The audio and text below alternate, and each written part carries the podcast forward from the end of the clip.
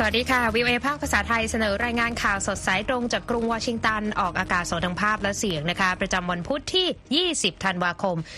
2566 ตามเวลาประเทศไทยนะคะ ซึ่งวันนี้มีดิฉันดีที่การกำลังวัน ร่วมด้วยคุณรัตพลอ่อนสนิทร่วมดำเนินรายการนะคะสำหรับหัวข้อข่าวที่น่าสนใจมีดังนี้ค่ะ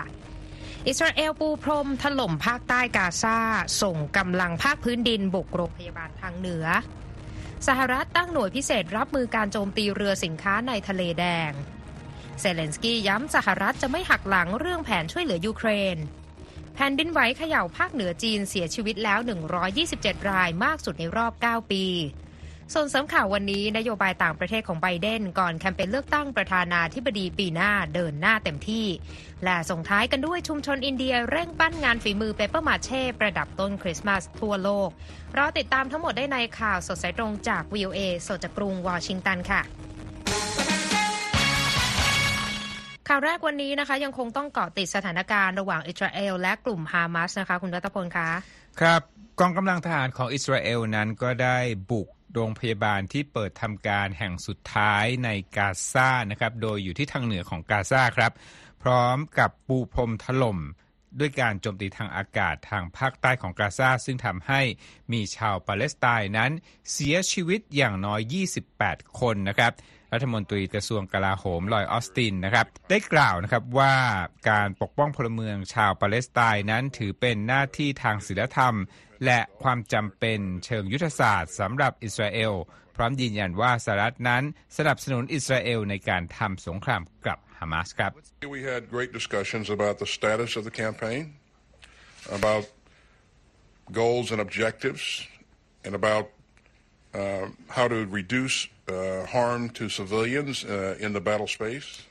ครับคำกล่าวของรัฐมนตรีกลาโหมลอยออสติน เป็นการส่งสัญญาณว่าสหรัฐนั้นจะยังคงปกป้องอิสราเอลจากเสียงวิจารณ์ และการเรียกร้องจากหลายประเทศให้มีข้อตกลงหยุดยิง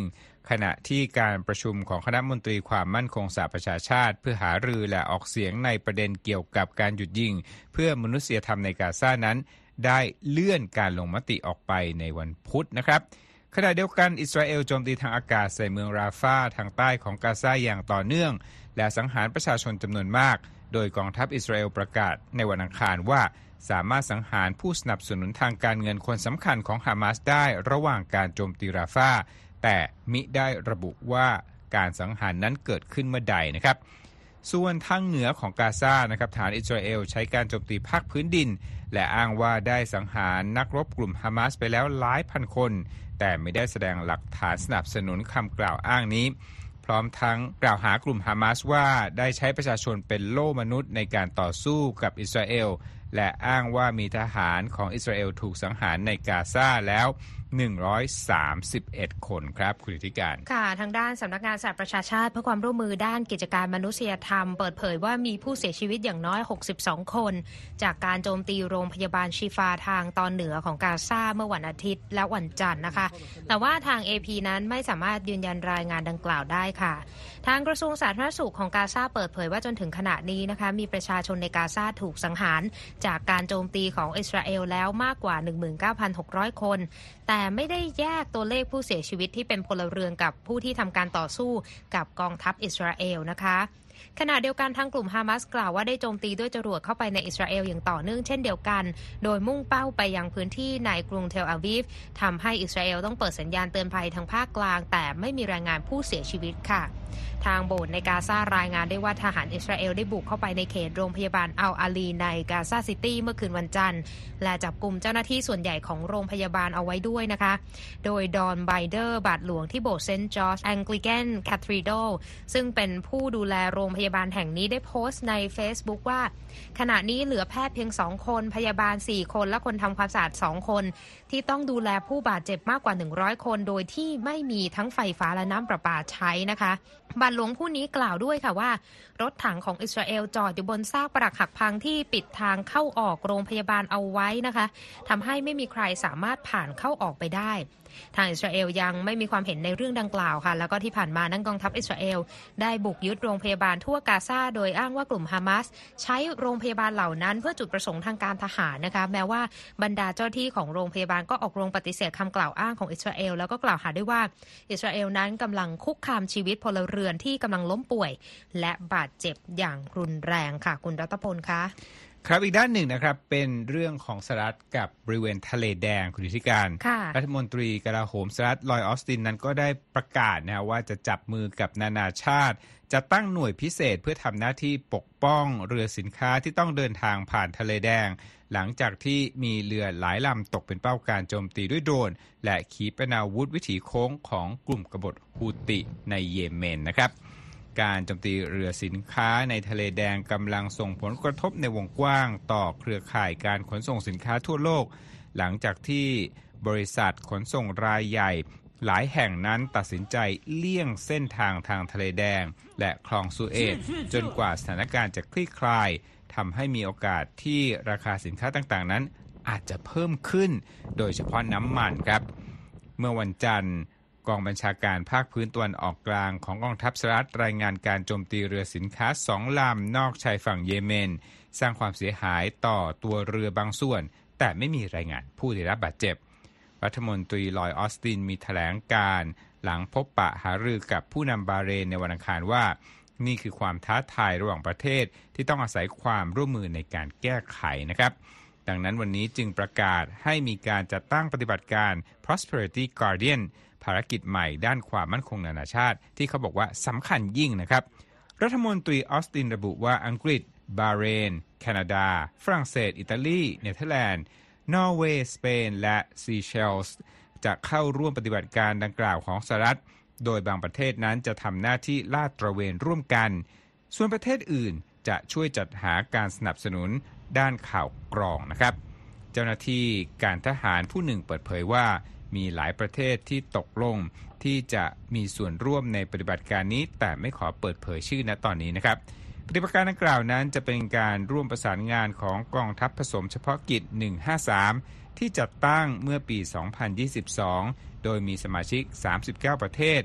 เข้าร่วมเป้าหมายเพื่อสนับสนุนความปลอดภัยทางทะเลในแถบทะเลแดง ช่องแคบ บักเอลมันเดบและอ่าวเอเดนนะครับ เวลานี้เรือรบสองลำของสหรัฐที่เข้าร่วมคือ USS Carney และ USS Mason ได้เดินทางไปประจำการบริเวณช่องแคบบับเอลมันเดบเพื่อช่วยสกัดและรับมือการโจมตีของกลุ่มกบฏจากเยเมนแล้วครับ ก็เป็นประเด็นที่น่ากังวลนะคะสำหรับเหตุการณ์ที่เกิดขึ้นในทะเลแดงนะคะ ขยับไปกันที่สถานการณ์ของยูเครนกันบ้างทางประธานาธิบดียูเครนโวโลดิเมียเซเลนสกี้นะคะก็ย้ำในวันอังคารว่าตนเชื่อมั่นว่าสหรัฐจะไม่หักหลังยูเครนในเรื่องเงินช่วยเหลือ ในช่วงที่ยูเครนต้องต่อสู้กับการลุกรานของรัสเซียมาเป็นเวลาเกือบ 2 ปีนะคะผู้นำยูเครนกล่าวเมื่อวันอังคารค่ะว่าเราทำอย่างเต็มที่ในเรื่องนี้ และมั่นใจว่าสหรัฐอเมริกาจะไม่หักหลังเรา และสิ่งที่ตกลงกับสหรัฐนั้นจะบรรลุผลทั้งหมดนะคะประธานาธิบดีเซเลนสกี้ได้กล่าวว่ากองทัพยูเครนมีการเสนอแผนให้ระดมกำลังเสริม ราว 450,000ถึง500,000นาย เพื่อเสริมกำลังพลของกองทัพในการต่อสู้กับรัสเซีย แต่แต่ยังต้องมีการหารือเพิ่มเติม ก่อนจะตัดสินใจเกี่ยวกับประเด็นดังกล่าวนะคะ ส่วนที่กรุงมอสโกค่ะ ประธานาธิบดีวลาดิเมียร์ปูตินแห่งรัสเซีย ได้ยกย่องกองทัพรัสเซียเมื่อวันอังคารในการจัดการกับปฏิบัติการรุกโต้กลับของยูเครน ที่เริ่มต้นเมื่อเดือนมิถุนายนได้ ขณะที่ย้ำว่ารัสเซียนั้น ไม่ปิดทางการเจรจาถึงอนาคตของยูเครน หากสหรัฐ ยุโรปและยูเครนนั้นต้องการให้กลับมาหารือกัน อีกด้านหนึ่งค่ะโวลเคอร์เติร์กข้าหลวงใหญ่เพื่อสิทธิมนุษยชนแห่งสหประชาชาติได้กล่าวเมื่อวันอังคาร ถึงสิ่งที่เขาเรียกว่าเป็นความล้มเหลวของรัสเซีย ในการปกป้องพลเรือนในยูเครนจากการโจมตีของรัสเซียนะคะ โดยสหประชาชาติรายงานว่ามีประชาชนเสียชีวิต 10,000 คนนับตั้งแต่รัสเซียรุกรานยูเครนเมื่อปี 2022 และบอกว่าตัวเลขที่แท้จริงนั้นอาจจะสูงกว่านั้นค่ะ แต่ว่าทางรัสเซียเองก็ปฏิเสธเรื่องการโจมตีที่มุ่งเป้าพลเรือนในยูเครนมาโดยตลอดนะคะ คุณรัตพลคะครับ มาที่เรื่องราวบทวิเคราะห์วันนี้นะคะ ก็ใกล้เข้ามาแล้วสำหรับศึกเลือกตั้งประธานาธิบดีสหรัฐจริงๆ ก็เกิดขึ้นในปลายปี 2024 ที่จะมาถึง แต่ว่าหลายคนจับตาเพราะว่าประเด็นด้านภูมิรัฐศาสตร์ที่เกิดขึ้นทั่วโลกในช่วงที่ผ่านมาเนี่ยก็กลายเป็นประเด็นที่หลายคนจับตาว่าทางผู้นำสหรัฐจะมีประเด็นอะไร เพราะว่า เอาเป็นว่าตั้งแต่เริ่มต้นปีนี้มานะคะสหรัฐภายใต้การบริหารของประธานาธิบดีไบเดนก็เดินหน้านโยบายการต่างประเทศเน้นหนักไปที่เรื่องของแนวทางต่อจีน สงครามในยูเครน จนถึงเรื่องราวที่เกี่ยวข้องกับสงครามในกาซาเมื่อเดือนตุลาคมที่ผ่านมา บรรยากาศเหล่านี้เนี่ยทำให้หลายคนต้องจับตาผลงานการทูตของไบเดนในสายตาชาวอเมริกันที่เขาจะไปกาบัตรลงคะแนนเลือกผู้นำสหรัฐกันในปีหน้านะคะ ซึ่งคุณรัตพงศ์ก็นำรายงานเชิงวิเคราะห์ของผู้สื่อข่าวแพทซี่วิดากุสวารามานำเสนอวันนี้ด้วยค่ะครับสิ่งที่คนน่าจะเป็นภาพติดตาตอนนี้อย่างปฏิเสธไม่ได้นะครับ ก็คือภาพ ฉากความรุนแรงของสงครามระหว่างอิสราเอลและฮัมมัสนะครับ ซึ่งก็เกิดขึ้นในปีที่โจไบเดนนั้นกำลังที่จะก้าวเข้าสู่อีกปีหนึ่ง แล้วก็จะมีการยกระดับแคมเปญหาเสียง เพื่อชิงตำแหน่งเป็นผู้นำสหรัฐอีกสมัยหนึ่งนะครับ ผู้นำสหรัฐนั้นได้พูดเอาไว้ถึงภาวะการเป็นผู้นำของโลกไว้มาฟังบางส่วนบางตอนกันครับ American leadership is what holds the world together. American alliances what keep us, America, safe. American values are what make us a partner. ครับ โจไบเดนนะบอกว่าภาวะผู้นำของสหรัฐคือสิ่งที่ยึดเหนี่ยวโลกเอาไว้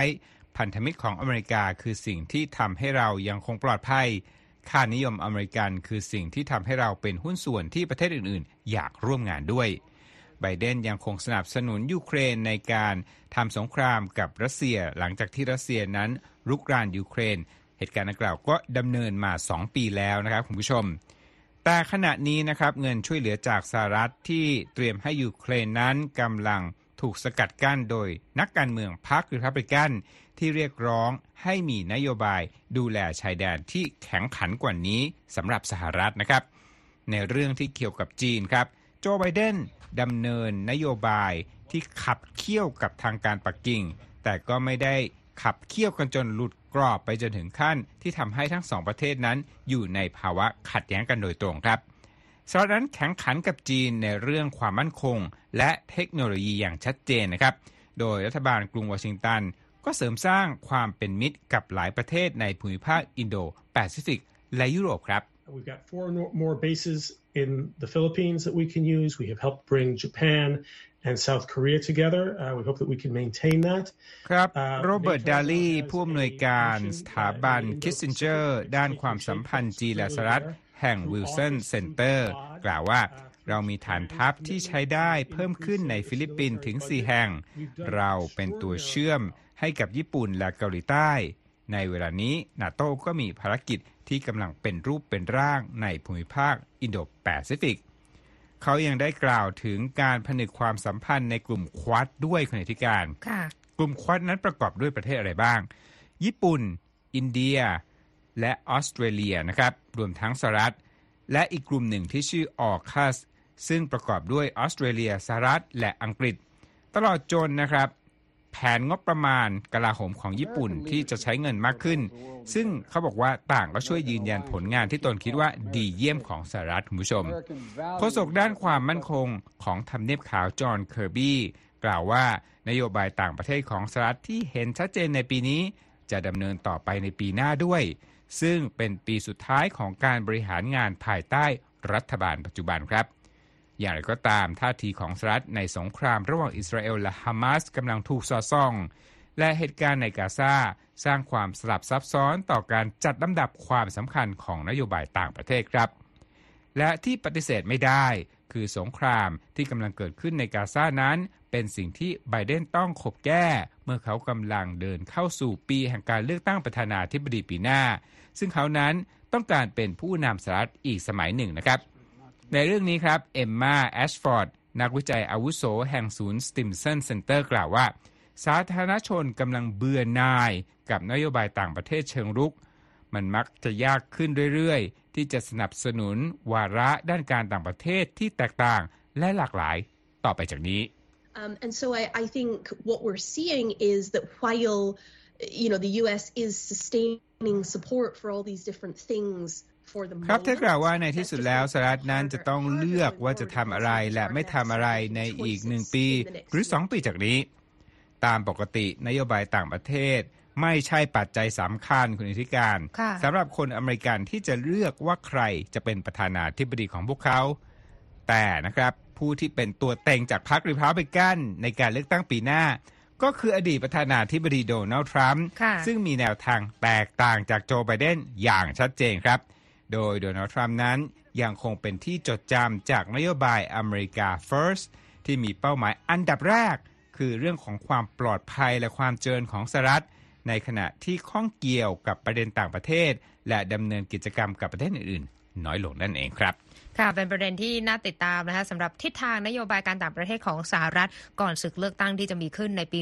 2024 ที่จะมาถึงนี้นะคะขอบคุณมากค่ะคุณรัตพลค่ะ มาฟังข่าวกันต่อนะคะ สิงคโปร์ค่ะผุดแผนโครงการสร้างเกาะเทียมที่ชายฝั่งตะวันออกนะคะพร้อมกับโครงการสร้างระบบป้องกันระดับน้ำทะเลเพิ่มสูง เพื่อเป็นการแก้ปัญหาที่เรื้อรังในประเทศนี้มายาวนานนะคะ โครงการดังกล่าวมีชื่อว่า Long Island ค่ะ เป็นการก่อสร้างเกาะเทียมขึ้นมา 3 แห่ง แล้วจะเชื่อมต่อกันไว้ด้วยประตูน้ำและถานีสูบน้ำและเกาะเทียมนี้จะสูงกว่าแผ่นดินของสิงคโปร์นะคะ เพื่อเป็นกำแพงป้องกันระดับน้ำทะเลที่สูงขึ้น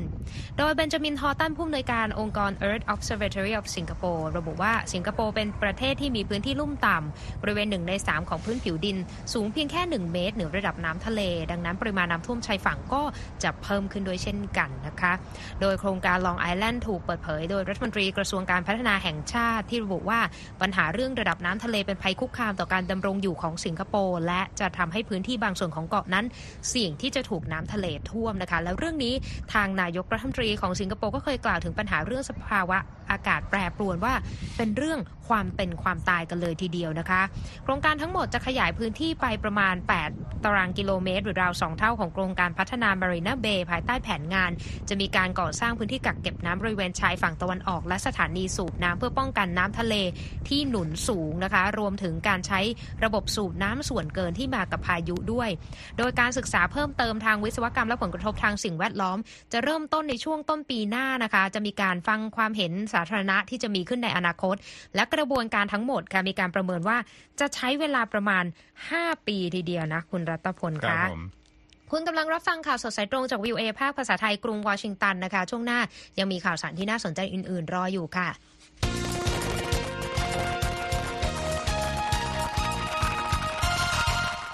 ไปที่เรื่องภัยพิบัติกันบ้างนะคะ ก็น่าติดตามมีสถานการณ์ที่น่าเป็นห่วงในประเทศจีนด้วยใช่ไหมคะคุณรัตพล ใช่ครับแผ่นดินไหวในแถบภูเขาทางตะวันตกเฉียงเหนือของจีนนะครับ เกิดขึ้นเมื่อคืนวันจันทร์ทำให้มีผู้เสียชีวิตแล้ว 127 คน และบาดเจ็บกว่า 700 คน และทำให้บ้านเรือนจำนวนมากนั้น ได้รับความเสียหายนะครับแผ่นดินไหวความแรง 6.2 ทำให้มีผู้เสียชีวิตมากที่สุดในประเทศจีนในรอบ 9 ปี เกิดขึ้นบริเวณมณฑลการซูและซิงไห่สร้างความเสียหายต่อถนน เสาไฟฟ้าและเครือข่าย โทรคมนาคมในหลายพื้นที่นะครับ สื่อของทางการจีน CCTV รายงานว่ามีผู้เสียชีวิต 113 คนบาดเจ็บ 536 คนในการสูและขณะที่ที่ชิงไห่นั้นพบผู้เสียชีวิต 14 คนและบาดเจ็บ 198 คนนะครับ ผู้เสียชีวิตจากเหตุแผ่นดินไหวครั้งนี้มีมากที่สุดตั้งแต่เกิดแผ่นดินไหวที่มณฑลยูนนาน เดือนสิงหาคมปี 2014 ครั้งนั้นมีผู้เสียชีวิต 617 คนคุณธิการค่ะส่วนเหตุการณ์แผ่นดินไหวในจีนที่มีผู้เสียชีวิตมากที่สุด เคยเกิดขึ้นในปี 2008 ครั้งนั้นมีผู้เสียชีวิต เกือบ 90,000 คนเลยทีเดียวครับ เป็นประเด็นที่น่ากังวลในประเทศจีนนะคะ ไปอีกหนึ่งภัยพิบัติค่ะ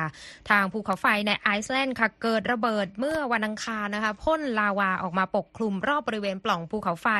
หลังจากเกิดแผ่นดินไหวอย่างต่อเนื่องในช่วงหลายสัปดาห์นะคะ จนทางการต้องประกาศเตือนภัยระดับสูง โดยการระเบิดรอบนี้เกิดขึ้นบนคาบสมุทรเรกยาเนสค่ะ เริ่มต้นเมื่อคืนวันจันทร์แล้ว หลังเกิดแรงสั่นสะเทือนจากแผ่นดินไหวอย่างต่อเนื่องนะคะ โดยภาพวิดีโอก็แสดงให้เห็นลาวาสีส้มพวยพุ่งออกจากปาก ปล่องและไหลลงมารอบฐานภูเขาไฟด้านล่าง ท่ามกลางท้องฟ้าที่เปลี่ยนเป็นสีแดงฉานจากควันไฟนะคะ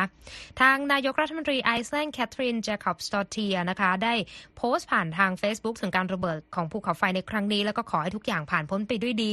ขณะที่รัฐมนตรีกระทรวงปกป้องพลเรือนของไอซ์แลนด์ก็ขอให้ประชาชนรวมทั้งนักท่องเที่ยว อยู่ห่างจากภูเขาไฟพร้อมกับย้ำด้วยว่า นี่ไม่ใช่การระเบิดสำหรับนักท่องเที่ยวนะคะ และช่วงหลายสัปดาห์ที่ผ่านมาก็มีการสั่งอพยพประชาชนนหลายพันคนออกจากพื้นที่ใกล้ภูเขาไฟนะคะ และมีการปิดสถานที่ท่องเที่ยวยอดนิยมหลายแห่ง รวมถึงบ่อน้ำร้อนบลูลากูนด้วย โดยทางเจ้าหน้าที่ก็ยืนยันว่าสนามบินนานาชาติในกรุงเรกยานิกนะคะยังต้องเปิดให้บริการเที่ยวบินต่อไปนะคะ โดยไอซ์แลนด์นั้นตั้งอยู่บนแนวแยกใต้มหาสมุทร Mid-Atlantic Ridge ค่ะ ซึ่งแยกแผ่นเปลือกโลก Eurasian กับอเมริกาเหนือออกจากกันนะคะ และมีภูเขาไฟคุกรุ่นอยู่ 33 แห่ง ซึ่งถือว่ามากที่สุดในยุโรปนะคะและภูเขาไฟบนคาบสมุทรเรกยาเนสนี้ยังไม่มีการระเบิดมานานถึง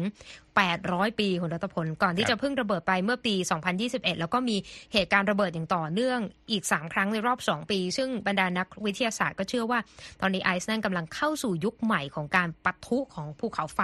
ในพื้นที่ดังกล่าวนะคะ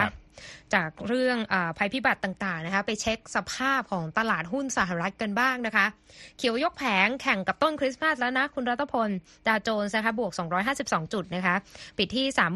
37,558 จุด S&P บวก 28 จุดค่ะที่ 4,768 จุด NASDAQ บวก 98 จุดที่ 15,000กับ3จุดนะคะราคาทองคำบวก 0.62%ที่ 2,053 ดอลลาร์กับอีก 10 เซนต์ต่อออนซ์ส่วนค่าเงินบาทนะคะ1ดอลลาร์แลกได้ 34 บาทกับอีก84สตางค์ค่ะ คุณรัตพลคะครับมาที่เรื่องของโควิดสายพันธุ์ใหม่นะครับค่ะอย่างรวดเร็วนะครับ องค์การอนามัยโลกนะครับได้ระบุนะครับว่าโควิดโอมิครอนสายพันธุ์ JN1 นะครับเป็นสายพันธุ์ที่อยู่ในหมวด variants of interest นะครับแต่ยังไม่ถือว่าเป็นภัยต่อสุขภาพของประชาชนเท่าใดนักนะครับ โดย WHO ระบุเมื่อวันอังคารนะครับว่าจากหลักฐานข้อมูลที่มีอยู่เนี่ย ความเสี่ยงด้านสาธารณสุขของโลก จากสายพันธุ์นี้ยังถือว่าอยู่ในระดับต่ำและบอกว่าวัคซีนต่างๆ ที่ฉีดอยู่ในปัจจุบันนั้น ยังคงช่วยป้องกันการป่วยหนักและการเสียชีวิต จากสายพันธุ์นี้ และสายพันธุ์อื่น ๆ ที่ระบาดในขณะนี้ครับคุณผู้ชม ยังคงเป็นสถานการณ์ที่ต้องติดตามนะคะ คุณกำลังรับฟังข่าวสดสายตรงจากวิวเอภาคภาษาไทยกรุงวอชิงตันนะคะ เข้าไปรับฟังหรืออ่านรายงานของเรากันได้อีกครั้งทางเว็บไซต์ viewai.com ติดตามเราผ่านทางช่องทางทางโซเชียลมีเดียนะคะไม่ว่าจะเป็น Facebook Instagram X และ YouTube และเรามี Spotify ให้ได้ติดตามกันด้วยค่ะ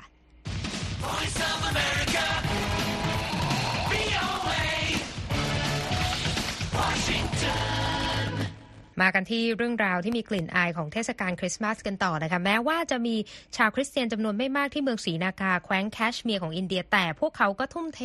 แรงกายแรงใจนะคะในการรังสรรค์ของขวัญจากเศษกระดาษ หรือประติมากรรมเปเปอร์มาเช่นะคะเพื่อเฉลิมฉลองเทศกาลคริสต์มาสที่ใกล้จะมาถึงนี้ด้วยนะคะและคุณคมสันศรีธนาวิบุญชัยนำรายงานจากผู้สื่อข่าว VOA ส่งตรงมาจากอินเดียมาถ่ายทอดเสนอค่ะ งานฝีมือเปเปอร์มาเช่จากแคว้นแคชเมียร์เป็นสินค้าเกี่ยวกับเทศกาลคริสต์มาสที่กำลังได้รับความนิยมในตลาดยุโรปและอเมริกา ผู้คนในชุมชนแห่งนี้ต้องเตรียมตัวนานหลายเดือน เพื่อผลิตสินค้าให้ทันต่อความต้องการของตลาดมูฮัมหมัดอิบอลชา ชาวแคว้นแคชเมียร์ที่ใช้เวลาอยู่กับอาชีพนี้ร่วมกับเพื่อนๆ มานานถึง 35 ปี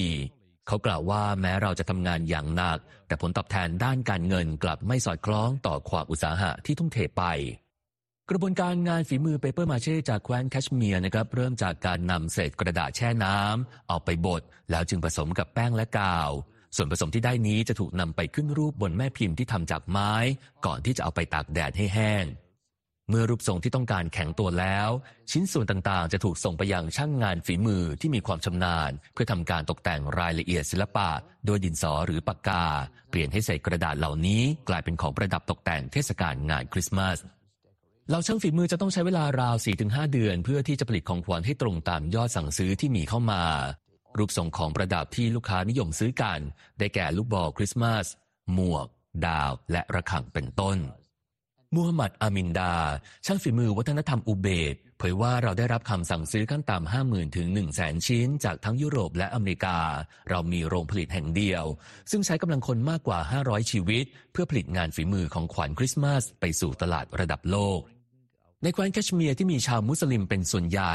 ความต้องการของตกแต่งสำหรับเทศกาลคริสต์มาส จากคนในพื้นที่จึงมีไม่มากนัก กลุ่มผู้ค้าจึงต้องอาศัยกำลังซื้อจากนักท่องเที่ยวที่มาจากเมืองอื่น หรือนักท่องเที่ยวชาวต่างชาติ โดยสินค้าส่วนใหญ่จะถูกส่งไปยังเมืองอื่น ๆ ในอินเดียรวมถึงต่างประเทศ เพื่อสร้างรายได้ให้แก่ผู้ประกอบการกระแสตอบรับในช่วงเทศกาลคริสต์มาสถือว่าสร้างรายได้เป็นกอบเป็นกำ โมฮัมเหม็ดเม็ดดี จากร้านซันบีมโชว์รูม กล่าวว่าเราเห็นการตอบรับอย่างล้นหลามจากลูกค้าและผู้ซื้อต่างประเทศ รายได้สำหรับเทศกาลคริสต์มาสในช่วง 2-3 เดือนนี้ อยู่ที่ประมาณ 2 ล้านรูปี หรือว่าราว 850,000 บาทนอกจากเทศกาลคริสต์มาสแล้วนะครับกลุ่มช่างฝีมือของชุมชนนี้ ยังได้เตรียมผลิตของขวัญงานเปเปอร์มาเช่สำหรับเทศกาลต่างๆ ตลอดทั้งปี ซึ่งรวมถึงเทศกาลวันอีสเตอร์ และวันฮาโลวีน ผมคมสันศรีธนาวิบุญชัย VOA รายงาน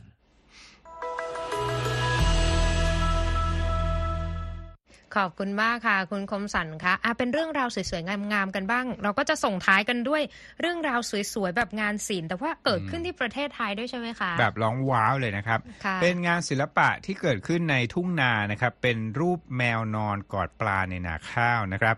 ตรงกับ ธีมในน้ำมีปลาในนามีข้าวนะครับ เป็นบรรยากาศที่หลายคนนั้น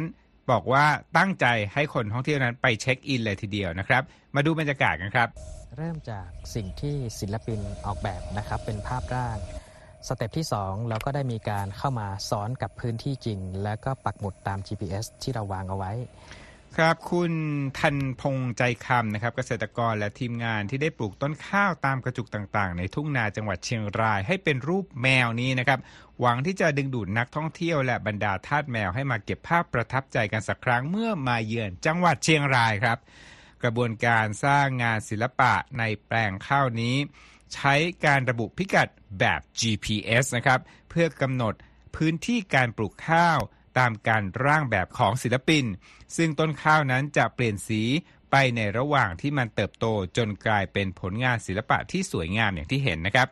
คุณทันพงษ์นั้นหวังนะครับว่าคนรุ่นใหม่นั้นจะต้องเรียนรู้เกี่ยวกับการเชื่อมโยงของศิลปะกับเทคโนโลยี จากการมาเยี่ยมชมผลงานครั้งนี้ แต่เดิมนะครับที่ผู้คนจะคิดว่าข้าวมีเพื่อการบริโภค แต่วิธีการนำเสนอแบบนี้นั้นทำให้แปลงข้าวนี้ กลายเป็นสิ่งที่สามารถพัฒนากลายเป็นเรื่องราวสำหรับการท่องเที่ยวและการเกษตรไปพร้อมๆกันนั่นเองครับ คือ สินค้าเกษตรเองเนี่ยก็ต้องมีสตอรี่นะแม้กระทั่งพื้นที่การเกษตรเองเนี่ยพอมี story ขึ้นมามันก็เลยทำให้ดูน่าสนใจ แล้วก็กลายเป็น landmark เป็นสถานที่ท่องเที่ยวกันได้เลยนะนี่ที่เราพูดไม่เห็นสีของข้าวนะใครอยากเห็นเนี่ยมาดูที่ live stream ของเรานะครับ Facebook แล้วก็ YouTube รวมทั้งเว็บไซต์ VOA ไทยครับ ค่ะ และที่จบไปนะคะ ก็คือข่าวสดสายตรงจากกรุงวอชิงตันวันนี้นะคะ ดิฉันนิธิกาญจน์ กำลังวรรณและคุณรัตพลอ่อนสนิทผู้รายงานสวัสดีค่ะ สวัสดีครับ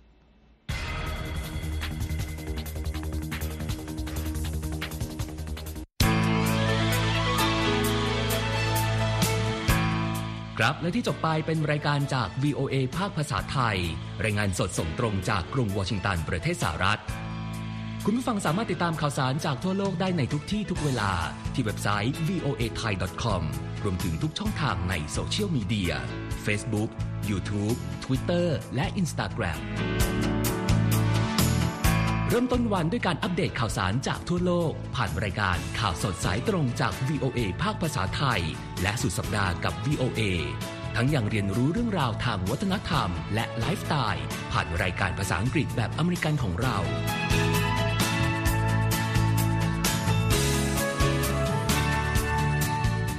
ติดตามความเคลื่อนไหวในประเทศสหรัฐ การเมืองอเมริกัน พร้อมเข้าใจที่มาที่ไปของเหตุการณ์สำคัญ รวมถึงข่าวต่างประเทศ จากแหล่งข่าวที่เชื่อถือได้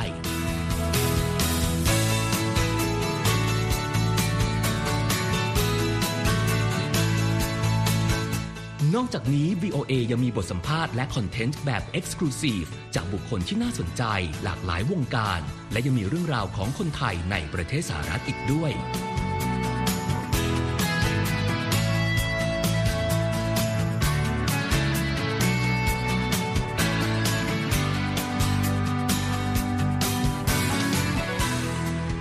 คุณนะครับที่ให้ VOA ไทยเป็นส่วนหนึ่งในการติดตามข่าวสาร สาระและเกร็ดความรู้ของคุณ จากรายการต่างๆ ที่เรามุ่งมั่นนำเสนอ เพื่อความเที่ยงตรง ทันเหตุการณ์ และมีประโยชน์ในทุกๆวัน